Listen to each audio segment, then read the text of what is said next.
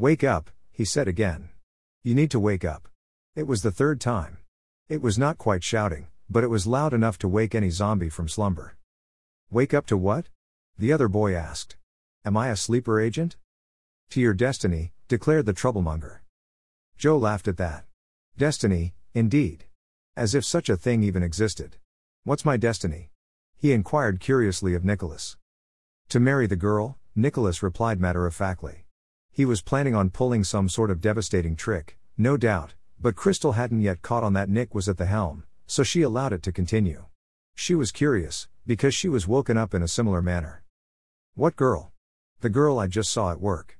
The one I'm thinking about right now? Joe asked skeptically. Yes. You need to wake up, Nick repeated, thinking he was getting somewhere while he was gaslighting God himself rather than the deli man. Confusing, we know. Hang in there. Dash. Nick, wake up. You need to wake up. Nick, your destiny is calling. Nick, you have to save the girl. God, as the deli man, what girl? Nick, the girl you've been thinking about. She's in peril. God, as the deli man, how can I save the girl?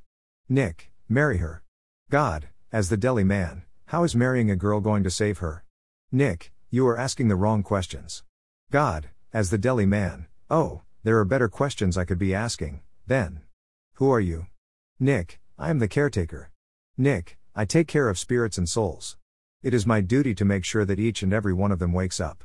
My name is Sansara Salsinger. God, as the deli man, what kind of name is Sansara Salsinger? Nick, the made up kind, obviously. I am Sansara Salsinger, Messiah of the 21st century.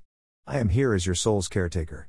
There are only seven of you across the whole of Earth, and I have to wake you up to your destiny, or the entirety of humanity will cease to exist entirely. Crystal wonders if Joe will fall in love with Sansara Salsinger, as well. Technically, she was Sansara and Crystal, trapped in the same body. Nick, there's a war to fight. The apocalypse has already happened, it's just that nobody knows it yet. The war cannot be won if you do not fulfill your destiny. God, as the deli man, I'm destined to marry her? Nick, She's in a weakened state and needs your love and affection. She is suicidal without it. Her job is to save the world. Here, Nick thinks he's got it in the bag. What man will want a woman who is suicidal?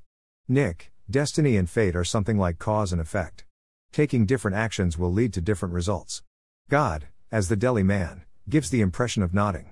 Nick, your unfulfilled destiny is to marry the girl. I am giving her a diner in order to fulfill her mission. You would be working there alongside her, day in and day out. God, as the deli man, gives the impression of his eyes widening in surprise and appreciation. Nick, you have your work cut out for you, but you must wake up to fulfill your destiny. There is a problem with mass poisoning all over the world. You will create recipes with her. You must decide which recipes will be given away or even sold in a recipe book and which will end up on the grocery shelves. The people will pay for their salvation. The diner is for taste testing each recipe and creating experiments together and then trying them out on a larger sample population. But, then again, I'm jumping ahead, you haven't agreed to marry the girl yet. God, as the deli man, I don't not want to marry the girl, I just don't know her. I don't even know her name yet. By the way, my name is James. Pause, I want to be with someone really nice, kind, and caring. Generous. Thoughtful. Loving, in a word. Nick, she is all these things and much, much more.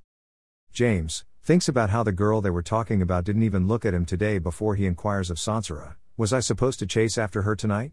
Nick, no, you were not. James, do you have any advice on what I should do next to fulfill my destiny? Nick, you should write down a list of your qualities and a list of qualities you're looking for in another. You need to show her what you can bring to the table. James, can you tell me? Is she physically attracted to me? Nick, she is not currently physically attracted to you. She's not built like other human beings. Meaningful pause, slow down there, kid, stop letting your brain get ahead of you. Human beings is what I meant to say. You will be attracted to her once you share your list of qualities with her. Rather, she will be attracted to you. She cares not for the physical body. She is more interested in your spiritual body.